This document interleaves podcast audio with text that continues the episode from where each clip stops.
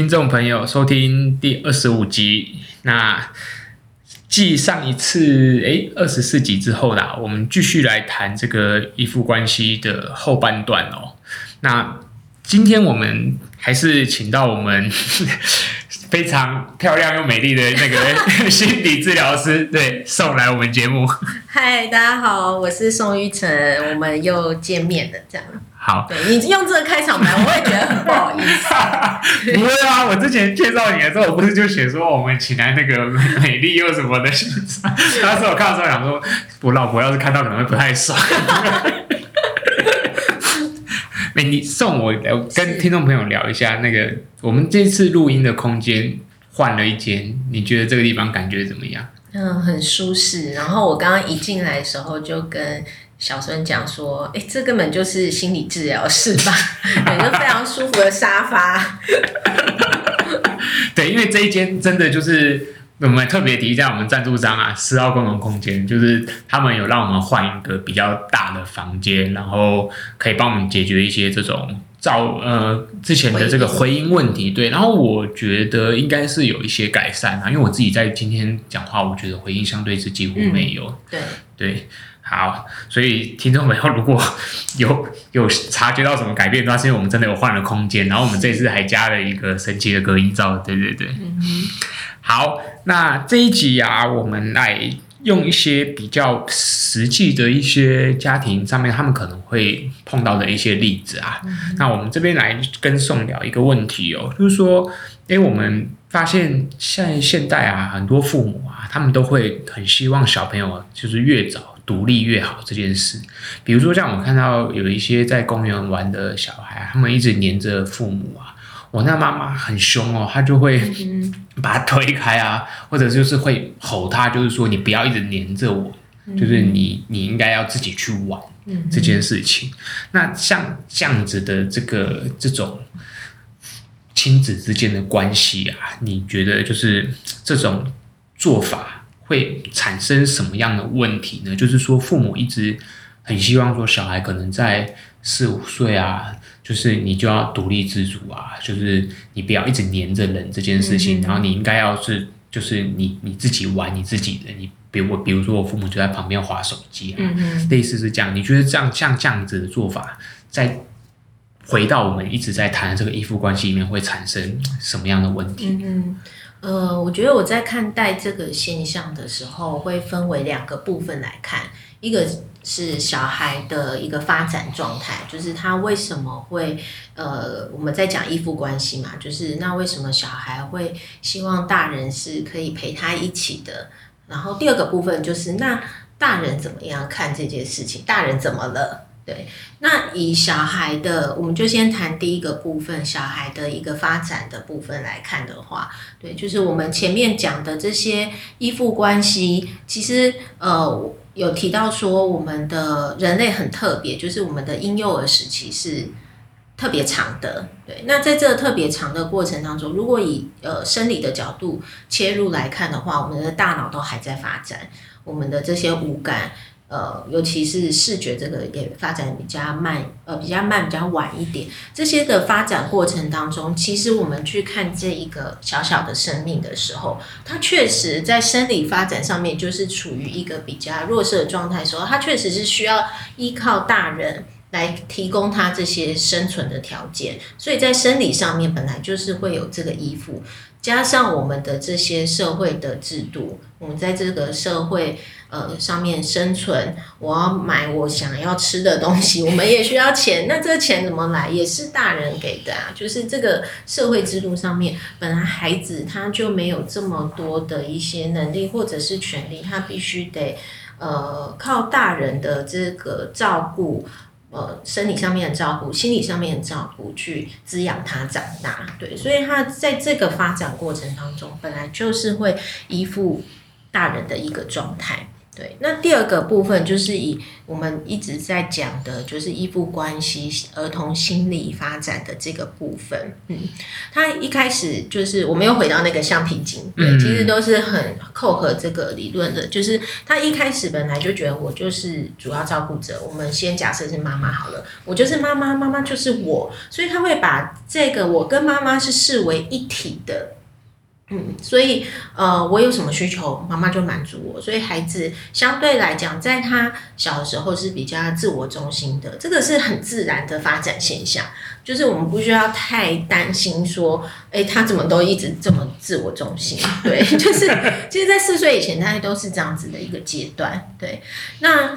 呃，他的这些自我中心，他也会需要主要照顾者满足他的生理需求跟心理需求。心理需求就是那个爱的满足的感觉，对，所以他会需要，就是他跟大人是一起的。然后他也希望大人是可以陪他玩的。这个陪他玩其实是有一个还蛮重要的意义，是他觉得呃我们是同在的，然后我有感受到被爱的。我们也是一个很好建立亲亲子关系的一个方式，因为玩的很开心，所以其实对亲子关系来讲也是一个很好的一个正向发展的一个部分。对，所以，所以呃，我想问一下，所以是说这种陪伴的玩，它其实也算是。在建立他的安全感吗？还是说，嗯，不算的？嗯，其实游戏对孩子来讲是他生命当中非常非常重要的事情。嗯、对，就是呃，包括他对这个世界的认识、安全感的建立，他的发展任务会在上面的呈现。然后还有他，其实游戏也是孩子去释放掉他这些生活或者是成长压力的一部分。嗯，所以游戏对孩子来讲本来就是一个非常重要的一个事情。嗯，对。那如果我们比较知道这一点的时候，其实我们会了解孩子他为什么会需要游戏这件事情。嗯嗯，对。那如果再回到我们刚刚讲的是说，哎，嗯，现在好像还蛮多希望小孩独立这件事情。对。那如果说，呃，我们刚刚有前面的一个理论基础，就是说，哎，我们知道小孩是从一个依附到独立的阶段。那所以如果反过头来，我们过早的要他去独立，就是呃，我们讲说，孩子在小的时候，他会认为这世界完美的，然后他慢慢的。呃，随着认知发展，他会觉得说，呃，也经历到说，真实世界是不如这么完美的一个过程。那他需要大人给他的足够的安全感跟依附感的这个关系。对，那如果说我们过早的给他，呃，过早的独立，然后过早的严格的规范，就像我们之前谈到的百岁，对，然后谈到的一个比较高压或者是打骂教育对孩子的一个影响。对，那他的呃假我就会变得很大，对，就是他就会过早的要去呃满足外在这些对他的不论是期待或者是一些要求的部分，或者是严格的规矩的部分，对，那这个就又会回过头来去影响到他的这个依附关系，对，就是他会很容易变成是比较焦虑型的依附，对，那他呃在成长过程当中。面对到的这些呃成长的一些焦虑，其实就会有一个比较严格外在的一个规范。对，那他的相对在这个零到六岁，他在发展自我概念的这个部分的时候，他就会这个自我概念就会比较是依赖在他人的身上。对，那这个就会变成长大过来以后就相反喽，就是从小的时候如果过早要求他独立，对，然后可能长大以后。那个不满足、那个匮乏的感觉，其实会在他长大以后人际关系、亲密关系当中去浮现，所以他会一直想要，呃呃，可能会依附别人，对，因为他的自我价值也建立在他人之上，对，然后呃，他会需要去依附别人，依靠别人对他的评价来过生活，对。那可是如果今天这个外在的呃评价是。对他是比较负面的，或是打击比较大的，他可能这个人就崩溃了。对，所以这个就是变成呃，太早要他独立以后长大，反而他会变得比较依赖，变得比较依附外在。对，那也有另外一种发展，就是比较疏离。对，因为他对人就是那种比较冷淡或冷漠的，他从小有过于严格的一些规范，嗯，所以他对人的你会感感觉不到这个人的温温度的感觉，就是会觉得嗯，他很疏离、很冷淡，或者是他好像把某一部分的自己其实其实压得很深很深，对，嗯，所以是因为他被呃要求要早一点独立了，让他感觉不到父母的呃爱或者是关怀，嗯，嗯，所以他反而就。会把自己跟人群的关系拉得更远，嗯，嗯，是大概是这样子的意思。对对，嗯，好，对哦。那第二部分我们就是刚刚有讲到，这个是孩子的部分。对，那大人的部分呢？就是为什么现现在好像呃，我自己看呃，现在的父母育儿是很焦虑的。怎么说呢？嗯，呃，这个焦虑我觉得跟以前的。呃，社会又不太一样。我觉得这个焦虑也有来自于我们的社会环境的生存不是这么容易，对，嗯、所以有一些是呃为了经济上面或者是生存上面的一些焦虑。那第二个部分是，呃，我觉得现在呃，就是也会对于父母的这些压力是是比较大的，就是呃可能会希望说父母是。呃，所谓温柔的，对，然后呃，可能是呃温柔正向的，对，然后呃，就是呃不不能不能，好像不能有自己的情绪的样子，嗯、对，所以很多嗯、呃，我觉得这个又会牵涉到说，我们的教育一直以来是追求成绩。对，然后我们会一直是这个成成绩是需要是一百分的，然后是追求完美的，所以我觉得现在普遍这些父母，尤其好像越高等教育的父母，其实会越去追求一个好父母的形象。嗯，对。其实回到儿童人权或是儿童发展来讲，当然我们要提供他们一个不打不骂、没有这些干扰的环境。对，我们要是一个就是比较稳定的大人。可是我刚刚有讲说，诶，稳定的大人其实是要建立在他内在对自己的认识，对，然后还有他内在是稳的，而不是他内在。情绪风暴很多，但是我就是 要压抑下来。就是说，我觉得现在父母压力大的在这边，就是社会好像会有一种期待，你是要一个完美父母，嗯，对。所以这个完美父母，我觉得就会呈现在很多全面性的一些生活上面，就是嗯。你要有规矩，要礼貌，溜滑梯不能从下面爬上去。然后，呃，公园玩的时候会有非常非常多的规范，都会压压在小孩身上，因为你要孩子呈现一个很礼貌、有有规范的样子。可是你并不了解，其实孩子的发展，孩子的游戏到底是长什么样子。嗯，那这些焦虑要要孩子提早独立啊，这个世界现在生存就是这么不容易啊，好像所有的生存焦虑也都。压在孩子的身上，然后呃，又有一些名词嘛，妈宝啊，巨婴啊，所以父母好像又更焦虑，说，哎、欸，我们会不会养出妈宝巨婴的小孩？对，然后又呃，反而变成另外一个极端，是回过头来要求小孩要要很要独立，越早独立是越好的。对，我们不能养成妈宝或巨婴的小孩。对，好像就变成两个光谱极端了，这样一个是呃，赶快要他独立，赶快要做到不符合他现在发展的一个状态的样子，对，然后呃，另外一个极端就是，啊、那那那就。呃，父母其实也搞不太清楚自己的一些状态啊。小孩就是应该就是所谓讲的那个宠的部分，对，其实那个宠是根本也不了解小孩的发展，反正他要怎样就就就是都给他这样子的状态，对，就是又不太符合所谓现实感的部分，就会变得好像拉得很两个极端的样态，对，所以我觉得那个其实也呃。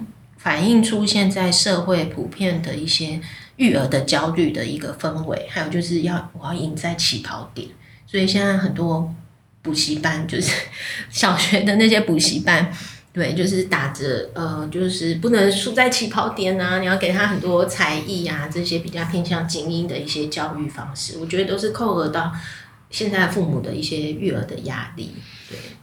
好，我我有一个刚才上讲到一个我觉得很有趣的一个东西，我想要跟就是让听众朋友去思考这个东西，然后我也我也可以跟宋聊一下，就是说我其实，在上礼拜吧，我带我小孩去公园玩，然后我也有看到父母，就是他的小孩要就是小妹妹，她来就想要冲上溜滑梯嘛，父母就要把他拉住，就跟他说你要从楼梯走这件事情，我。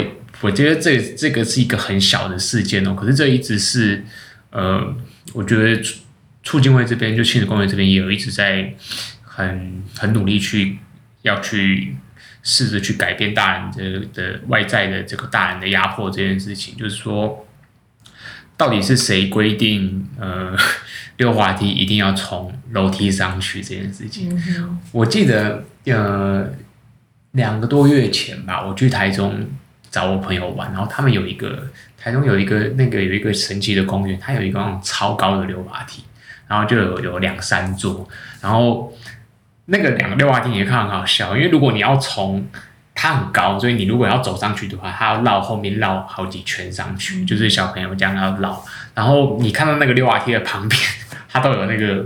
就是山坡的那种，就是被人踏过的那个一整排的，嗯、然后你就会看到，就是小朋友很多都会从那边走上去。嗯、然后我那一天看到的状况，我觉得还还算 OK，就是大部分父母就是他会担心，可他们就在下面看，嗯、他们不会去阻挠小朋友上去这件事情。嗯、然后，嗯，为什么要提这个溜滑梯的例子？是我觉得这跟我们节目一直以来要去传达的这个是一个很大的连结，就是说。到底我们生活中你给小孩的这些规范，它的目的是什么？嗯嗯，对不对？就是我觉得这个是，就是听众朋友可以去思考。比如说，哎，宋，那我想问你说，你觉得为什么就是传统的里面要去规范说你，你你溜你小孩上溜滑梯一定要从楼梯上去，不能从那个斜的坡道上去？嗯嗯，你你怎么看这件事情？嗯嗯。最大的来讲，大家会讲说安全性的问题嘛？对，这是长辈最在乎的嘛？对对对。那呃，我觉得是一个秩序感跟控制感。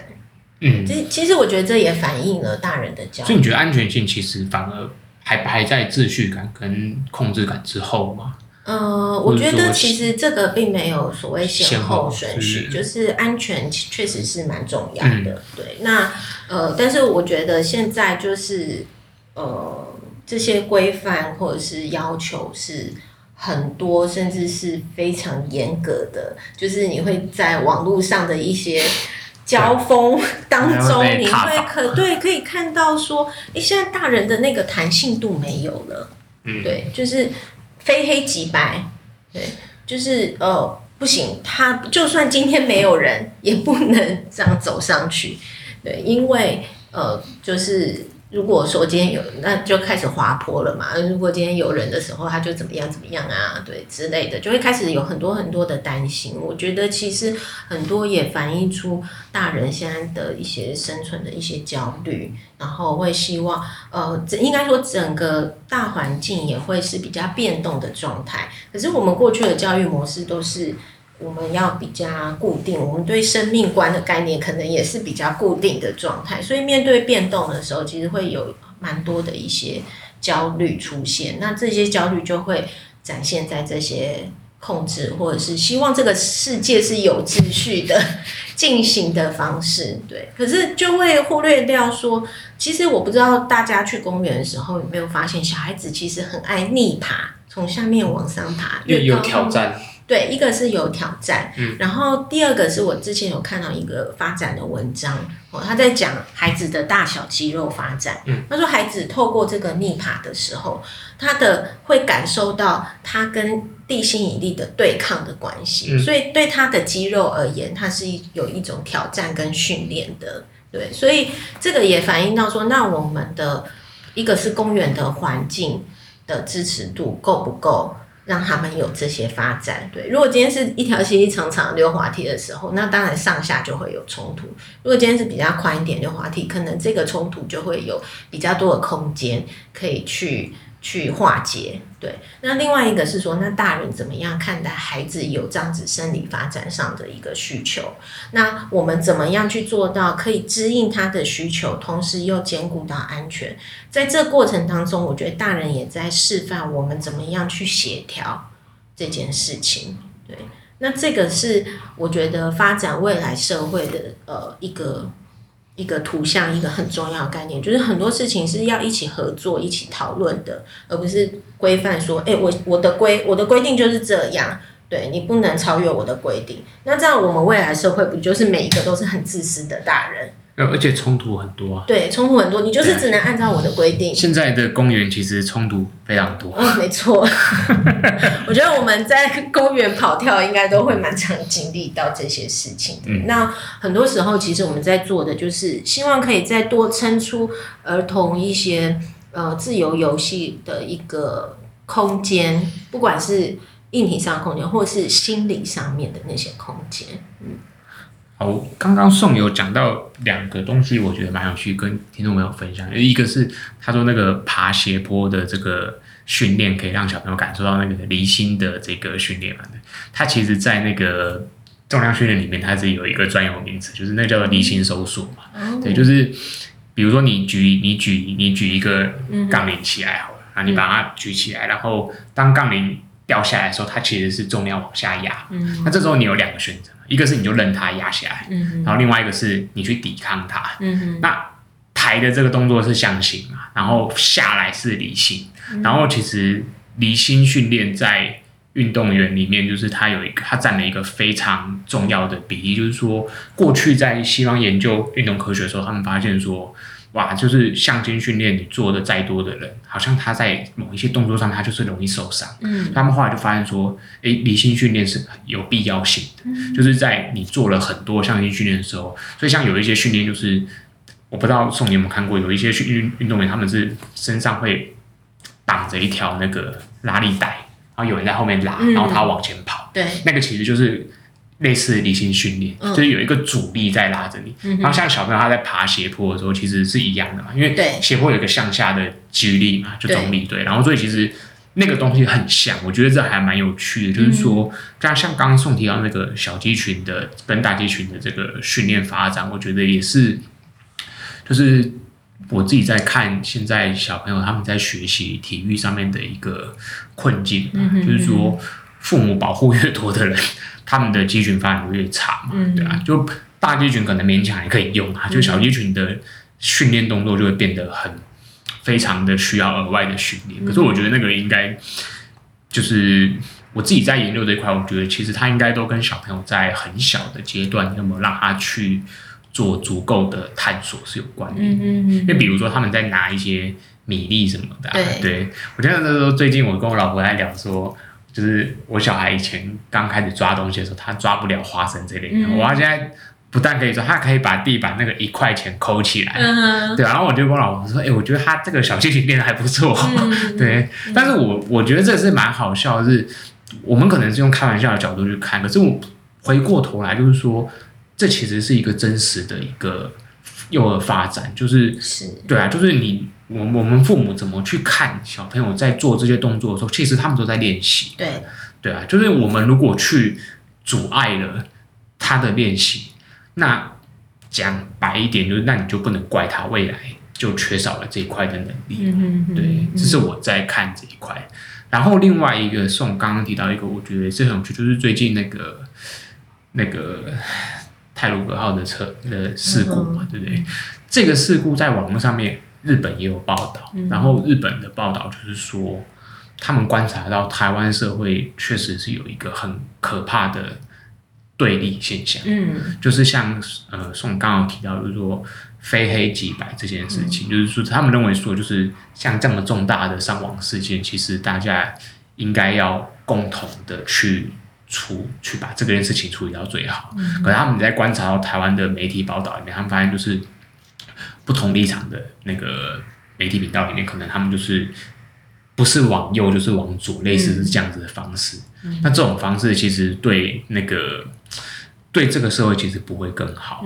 对，这个这个也是最近那个 促进会的创办人郭俊武也也是有谈到这一点，嗯、他上上次有跟我们提到，就是说在现在这个社会在对立面上面对孩子造成的影响。嗯对，没错，我觉得 现在尤其又进入了到网络的时代，对，那呃，我觉得其实跟台湾的历史文化脉络都会很有关系。对，就是说，呃，我们过去是。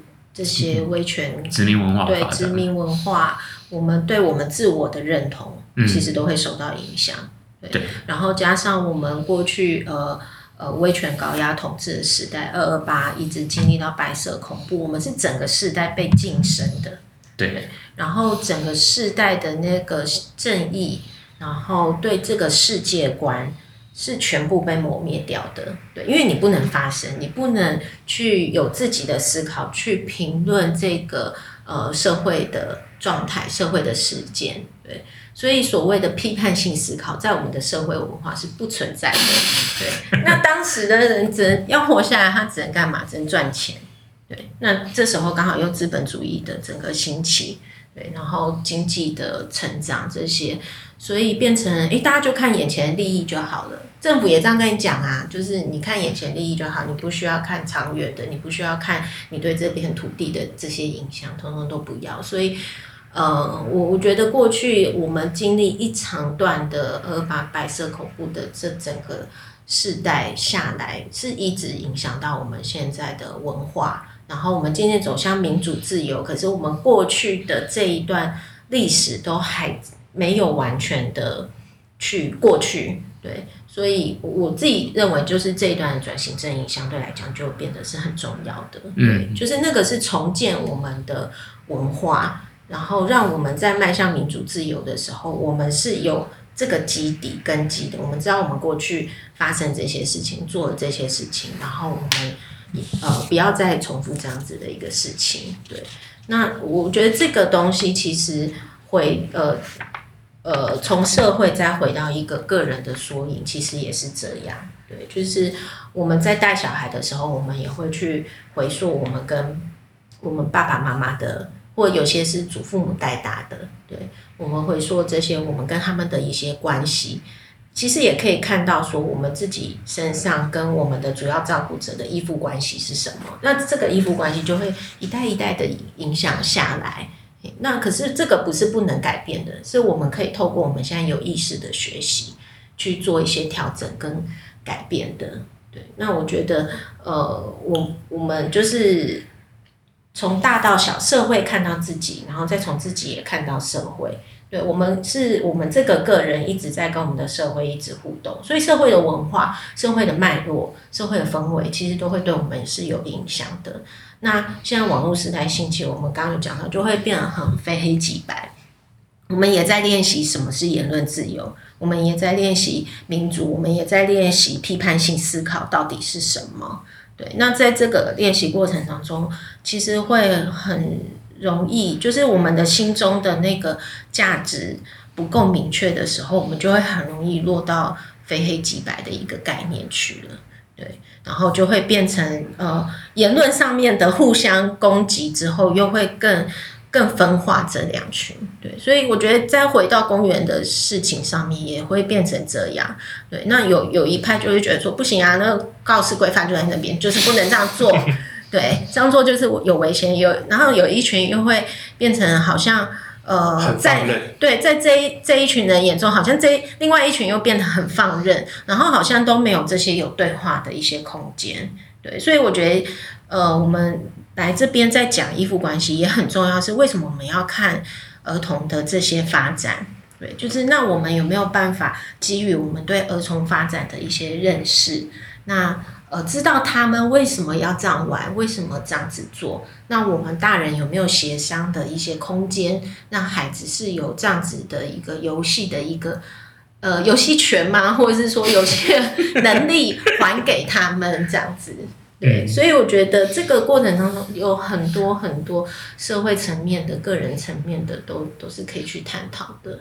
对，所以刚刚讲到说，哎、欸，一直要他们很早。就独立，我觉得是大人也可以回过头去想自己，对，就是说我自己的这个成长历程，是不是也经历到这个阶段？然后呃，我跟我父母的依附关系是什么？然后在嗯这些这些呃成长历程有没有影响到我跟我现孩子现在的一个关系的部分？嗯，好。好，这一集我们默默的又进又又聊了大概要半个小时多，对。然后本来我们其实是想要合并下一个主题一起的，不过我觉得还是让听众朋友有一点喘息啊，大家可以一个一个主题这样子慢慢听。然后我也我也想帮宋，就是稍微再额外岔开一个很好笑，就是说他刚刚也提到了那个二二八这一块的故事嘛，其实这个在之前。杨振宇来的时候也有提到，然后我想跟听众朋友说，我们绝对没有串通好说什么大家都要去提什么二二八这件事情啊，因为就是在在台湾的历史脉络里面，其实你有在关注呃整个教育发展，你会发现就是说这些历史事件对台湾的影响是很深远的啦。嗯、那这不是要去谈说什么呃什么什么转型正义社会上的，而是说就是说这些东西他们确确实实的对上一代造成的。这些影响，然后到我们这一代里面，呃，我们有没有办法去，呃，你说去抚平它吗？或者是去扭转它，成为另外一种正向的力量，去让大家的小孩未来可以不要再有这样子的伤痛了？这些我觉得是，嗯，听众朋友大家可以去思考的吧。